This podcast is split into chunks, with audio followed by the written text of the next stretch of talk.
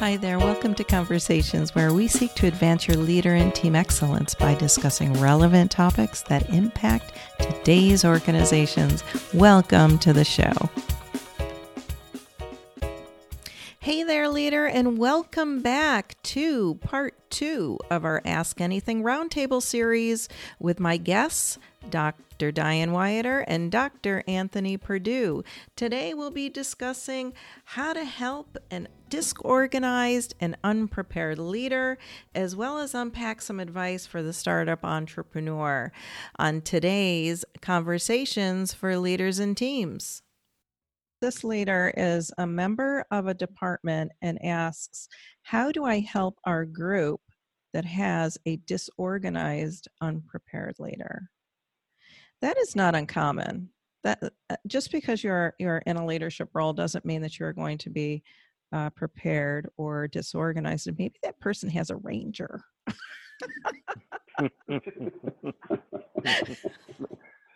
maybe they took the same assessment you did. uh, but it is that perception. So it, it, goes, you know, to you, Dr. Purdue, about, mm-hmm. you know, how are we aligning with with how we're being perceived, and then, uh, you know, my first thought about that is this this uh, leader used. How do I help our group? And you know, my first thinking is, is it a group or is it a team?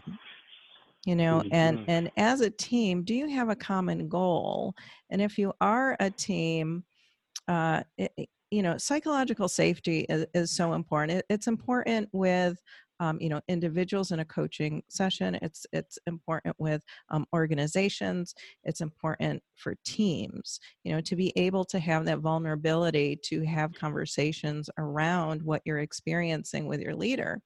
And so um, you know when i think about that it's it's you know is this person open to having a conversation? Is has that psychological safety which oftentimes goes by the wayside uh, because people don't uh, think they they need it um, but it is truly uh, part of being an efficient uh, effective and and well producing uh, team so I'd love to get mm-hmm. your thoughts about um, having an unprepared, disorganized leader and how somebody can help with that. The first being, and we've talked about personality, right? And and e- others that we may put on ourselves, but it's not fair to put on others. So one of the first questions I would ask is, is it, you know, is it something about the the, the person who's asking the question about their preferences or expectations of a level of detail and organization that they that they may be uh, used to that they're imposing on not only that leader but also perhaps the group right? So that would be part of the the question is is, is really around self discovery first to see how that person felt about the mm-hmm. question they were asking. Secondly i would ask them if the the leader's even aware of themselves. So really focusing on this awareness first to see if it's mm-hmm. something that the leader is even um, that even recognizes as a, as an issue because they may they may be thinking, you know what, um, I'm the leader of this group. This this group runs very well. It may not be organized to the degree that um, you'd like it, but it's organized to the degree that gives us enough flexibility and adaptability to be nimble, especially in a time like this where the organization is, is calling us on us to be flexible and, and adaptable. So I think it would start with an, an awareness of and an, and an assessment of the question itself because it, it may be an assumption to some degree based upon a level of expectations. If it mm-hmm. the case, let's say there are deficiencies in the organizational uh, uh, in the organization of the leader where it actually is causing challenges um, there's this term called uh, meritocracy, um, and it's used in in context of, of of leadership where you are you can lead based upon your abilities. And so if you are a strong organizer or someone that that has a gift of organization, you know maybe it's your ability and it's your time to step up to say, hey, I'd love to help and to serve you. Um, and it's a term called servant servant leadership that uh, that's uh, to me one of the most powerful forms of leadership, and I'm I imagine we can talk a little bit more about that. Um, but really serving your group and serving your leader in your strength, in your ability to organize. So I would recommend that you um, really dig into that and see if that's something that you can can do to help and to serve, if that's in fact an issue once you do some some some some soul searching.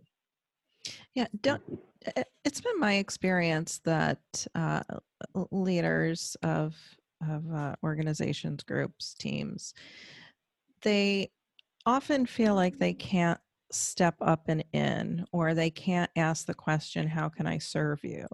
How can you know if they're thinking that leader is leader and and the leader is the end all be all um, that is that is false because we are all you know if there is a, a common goal a common mission a common vision um, then we should be stepping in and serving uh, regardless of that that rank or hierarchy where a leader falls and Dr. Wider, you talked all about expectations, uh, you know, in in your your show with me, and so I I'd love to hear maybe some of your thoughts around, uh, you know, a disorganized leader, unprepared leader, and perhaps how that person could be be served. Yeah, I think I think a first thing is that you know, I just as we were talking about really understanding what's going on. I mean, if I'm aware and I'm dissatisfied, gosh, this is an old management concept of whose ox is gored, you know, who who has the power to actually make the change. And oftentimes the person, you know, who has the motivation to make the change isn't necessarily the one who has the power to make the change. However, I would say that first, there's more and more research that's coming out about this follower leader uh, relationship, where it's a partnership and how integrated and integral each one is to the other. So, just as Dr. Perdue was talking about the expectations, like I might have an expectation that a leader function in a particular way, you know, what's that that psychological agreement? What's the actual agreement? What's the understanding about how that works? Know, that leader very well may be functioning in a strength which is completely aggravating to that individual. And so now we back up even further going to is this a group or a team and what are we trying to accomplish? And is this is this really a hindrance into what's trying to be what's what the goals are and what the organization's trying to accomplish or is it or is it actually a strength in some other area because of what's happening and it just happens to be a real irritant to this individual. So um, and not to say that the leader shouldn't shouldn't make changes or adjust but really understanding where that root comes from of it in the situation and really again acknowledging that you can have that relationship possibly of being able to speak into that or ask the questions. Um, I think that we we are learning more as followers that it's okay to ask questions, that um, I need to, to really be able to, to step in and take a risk. Um, if you're so uncomfortable that it's irritating you um, and maybe even creating uh, creating oh, a rift at least in your relationship with that leader, then it certainly needs to be addressed um, and approaching them with a question or approaching them with, you know, how can I serve you, um, is is going to help the situation definitely. It may not be the, the fastest result, so to speak, but um, it can go to that. And it, it's interesting because we're talking about this whole area of awareness, which, you know, is it? And I ask this question a lot: is is it awareness that creates the desire to change, or is it the desire to change that creates awareness? Wow. And hmm. I do. I, I, I, that's one of my head questions. So, yes. uh, but anyway, when you're looking at it, so so you have this individual who's dissatisfied and obviously wants some change. I think asking those questions: How can I serve you? What is it that you need of me? And really hearing what the leader might need. And it may have nothing to do with what you would like it to have something to do with. But if you really want to serve that leader, then being in a place of, of following through with what their request is of you um, will help even just your relationship and building trust.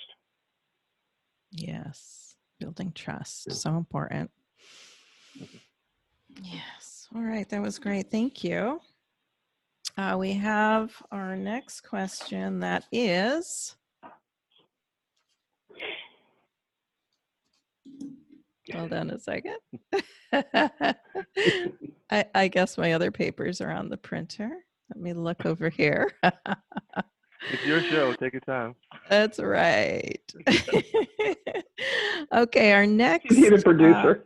Uh, that's right. I do. uh, let's see. Uh, so our next two questions uh, is from an entrepreneur who is asking how to develop business and or uh, consulting models. So that's that's the first question. We can answer them individually or together. So, how does this uh, entrepreneur develop business or consulting models, and then how or when should somebody create products from their services? Yeah. Wow. And I think these are questions that uh, you know entrepreneurs, especially, they struggle with. Uh, you know, what order do we do things in? You know, are we just going on? Uh, you know, maybe what others are doing? Do we look at uh, again our strengths and where we're we're strong in and what we can provide? and you know so the, this is uh, you know a great que- a great question for somebody who is just um, and, and and from what they they wrote i feel like they're just starting. Yeah. And and, and that's a space that um that i think we should spend some time and give some direction here. Well i would say um a couple things and i would i would start with perhaps leveraging some models to create eventually get to a point where you can create models. So one of the first things is and, and I, I, imagine this person or they have a, a, business plan. One of the when I've I've done business coaching as well. I'm actually a certified business coach. Um, I've had my clients use what's called a lean canvas, and it's a one pager of your business your business plan. It's you know why you are, what's your what's your mission, and who are your cl- target clients. Um, what's your your short term goals? What are you what are your products and services and and then you know find from a financial perspective what it's what it's, what is it going to cost to be able to pr- produce this?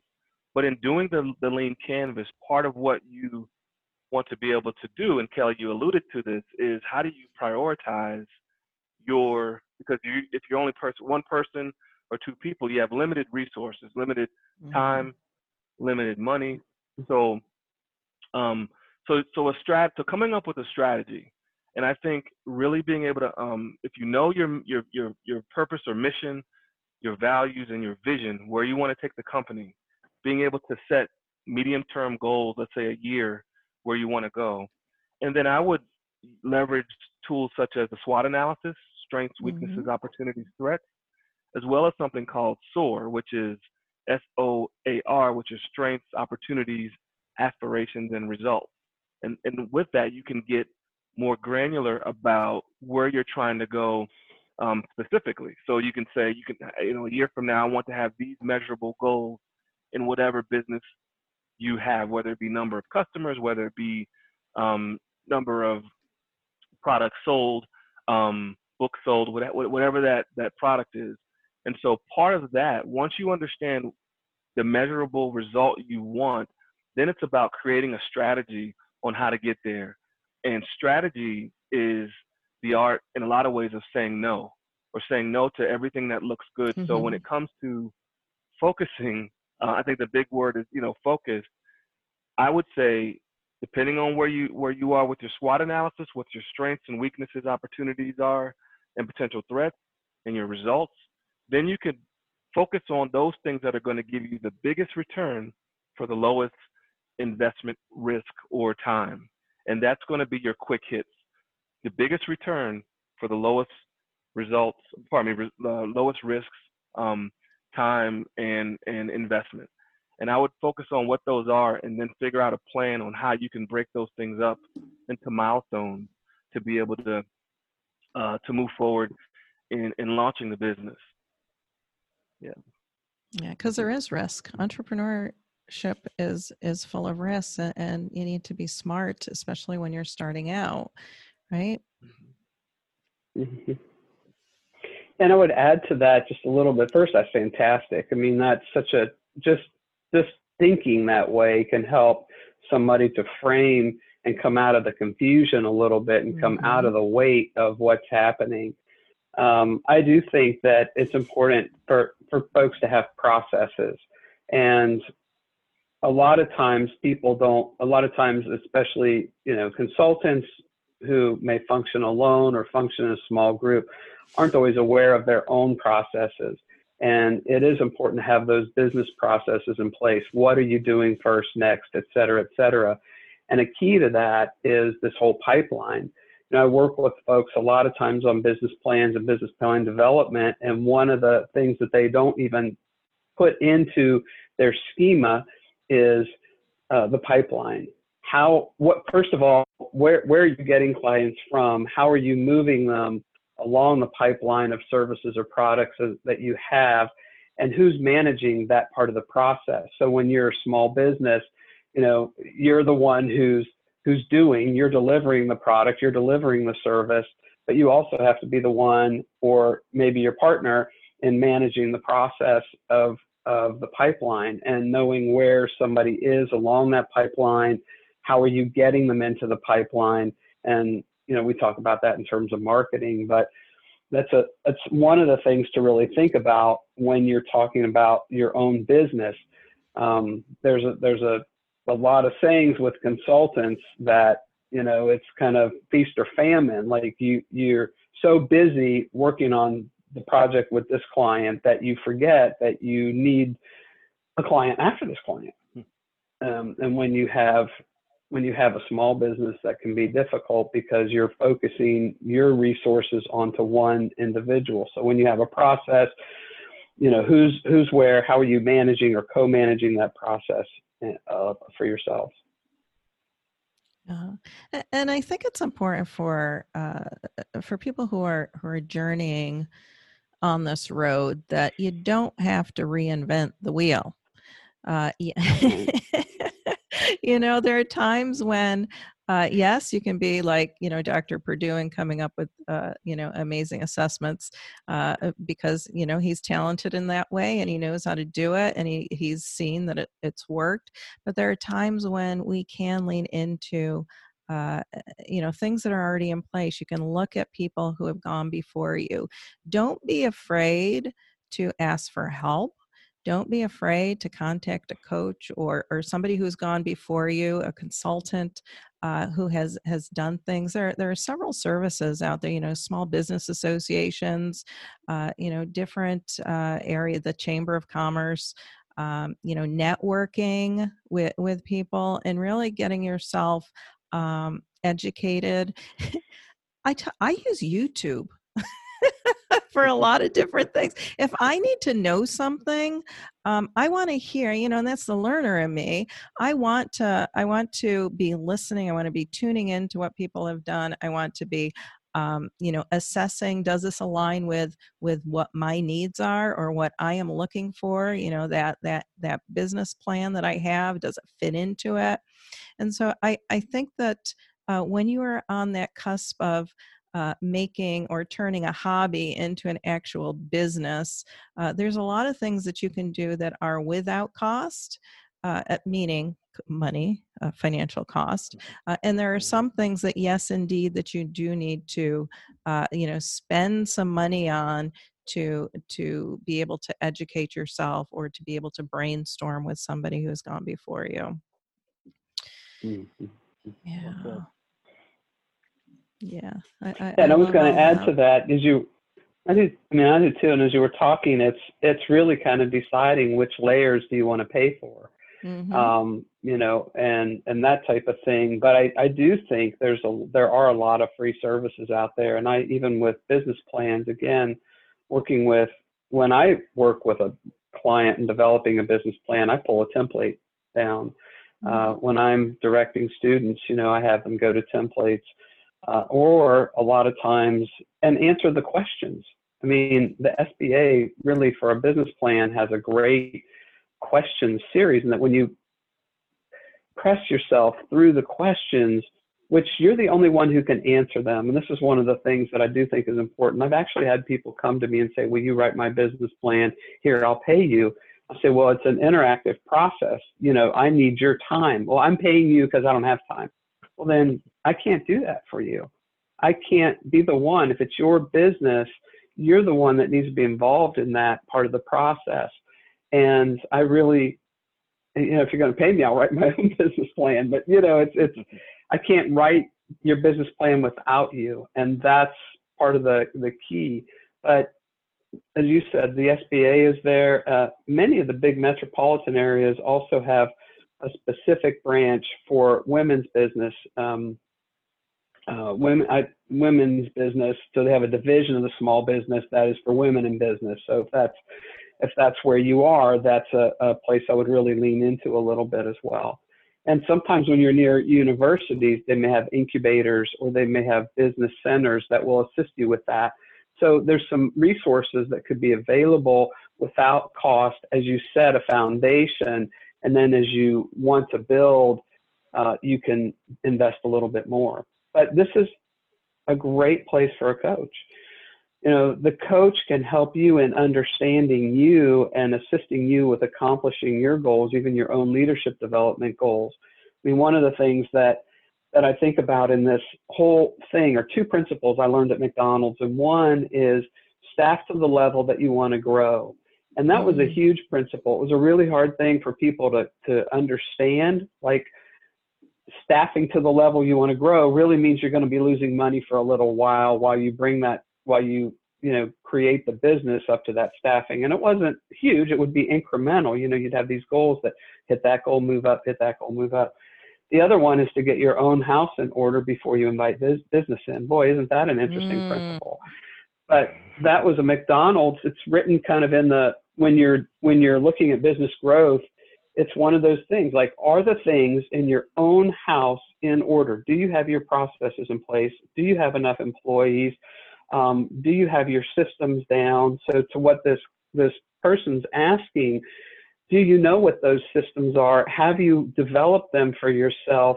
And do you have them in place? So for us as coaches and consultants do we have our our welcome packets? Do we have our um, do we have our our letters that we might be using that just might need to be tweaked. So when this person's asking this question about what is, you know, do they do they have those processes in place and do they have their products developed to the point that they they can, you know, sell them and do they have a supply? If they're going to sell them, are they going to run out? I mean, we're, you know, so anyway, enough of that, but it's looking at the processes, looking at that for yourself and and maybe that's where you you know you need the help as to how am i going to do this what does this look like what's it going to look like if a client comes to me for a business or comes to me for a product how am i going to walk through this with them? What's them? What's me? What's us? Do i you know so i, I think that getting your house in order and understanding that piece is is imperative but then understanding yourself and and that leader role that you have um, in in the process um, that part of your own development. And that's a it's a great place for a coach. Even if you're going to get other services free having a coach help you with you is huge especially in these moments especially in these moments matter of fact i just had an individual i'm aware of who who built a business plan and was talking about as they get it off the ground. I said, I, I just I can't encourage you enough to go get a coach for your. Uh, just to tag on to that is is to know who who are you serving, because how can mm-hmm. we develop uh, you know our our organization how can we develop services how can we develop uh, you know products for uh, you know are we just going to do it i'll say willy-nilly because so many times, you know, that's how people operate. But if you're going to be strategic, if you have that strategic mindset, it's like understand who is your audience? Who are you serving? And then you know who are you as a person? Because we bring ourselves into our business. We you know we are our mm-hmm. business. And so you know who are we? What are we capable of? Who are we serving? All those questions have to come and be answered uh, before we step into actually um, operations if you will uh, of our business. And mm-hmm. sometimes that's done um, you know by default or design and and i prefer to do things by design if i'm able to and you know all the things that you dr purdue said as well as you dr wyatt are, are all you know feeding into what we need to do. There's all this pre-work before we get to the work and i think allowing yourself permission to just do that pre-work is important. Mm-hmm. Mm-hmm and this a, a plug here, but but it's true. Like this is a great space for even just a Clifton team assessment to understand the strengths of your team as you're getting started to see how they function and what each one really how they function best and what each one brings to the table. So that's yeah. That's great information. That's all the time we have for today's conversation. Tune in next time for more on the Roundtable series where we're answering your questions with Dr. Diane Wyatter and Dr. Anthony Purdue. Until next time, this is Dr. Kelly Whalen. Keep doing great things because our world needs leaders like you.